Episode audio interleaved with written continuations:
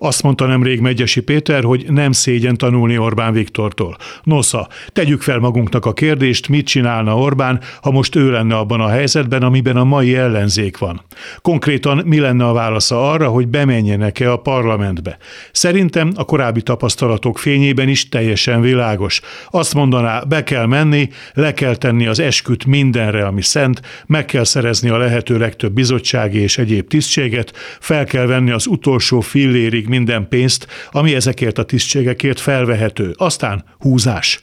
Találkozunk a kis rablóban, ahol majd mindenki virítja a lóvét. Ne feledjétek, a párt az, amely képviselővé tett benneteket, úgyhogy most szépen visszaosztjátok a pénz egy részét, és azt közös célokra fogjuk fordítani.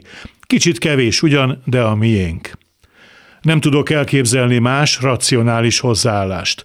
A mai ellenzék persze néhány dologban különbözik a Fidesztől, nem csak az aktuális erőt illetően. Az egyik, hogy hatan vannak. Bőven túl sok, de közülük a legkisebbnek a frontembere már leszögezte, hogy önállóan fognak indulni két év múlva az európai parlamenti választáson. Így kell bejutási küszöb alá kerülni. Aztán az is különbség, hogy igen, a Fidesz megköveteli embereitől az egyéni áldozatvállalást a főnök által meghatározott célok elérése érdekében. Meghallgatod a döntést, nyelsz egyet és bólintasz. Cserébe tényleg nem hagynak az út szélén.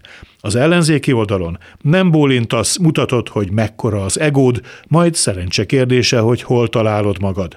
Félreértés ne essék, nem a túlzott központosítást, nem a napkirályt hiányolom. Ez mindig is vitatkozó, időnként veszekedő oldal volt, és maradjon is az. De most jó lenne inkább nem azon húzakodni, hogy ki mit vihet magával a maradékból a házi buli után, hanem azon lehetne versengeni, hogy ki mit tud hozni a következő buliba, mert a történelem nem ért véget. Lesz következő buli. Jó estét kívánok, Kárpáti János vagyok. A hírek után kezdünk.